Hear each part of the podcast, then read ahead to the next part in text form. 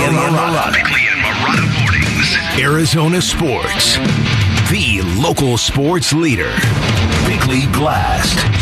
NFL cities develop intimate, passionate relationships with their starting quarterbacks. They are among the most visible, highest paid employees in the state. They live in a fishbowl of pressures and expectations. They can be our best friends and they can be our worst nightmares. So, who will Josh Dobbs be? A revelation, a surprise breakout star of the season, a threat to Kyler's kingdom, or a wild swing and a miss from a team that is starting him against all odds without a single preseason snap. I've said it before and it bears repeating. This is going to be the weirdest, wildest first impression we've seen from this football team in a long time. It also marks the beginning of a quarterback carousel that needs to be settled by the start of next season. So is Dobbs really good enough to win this job long term? Will Clayton Tune emerge as the new face of the franchise? Will Kyler Murray return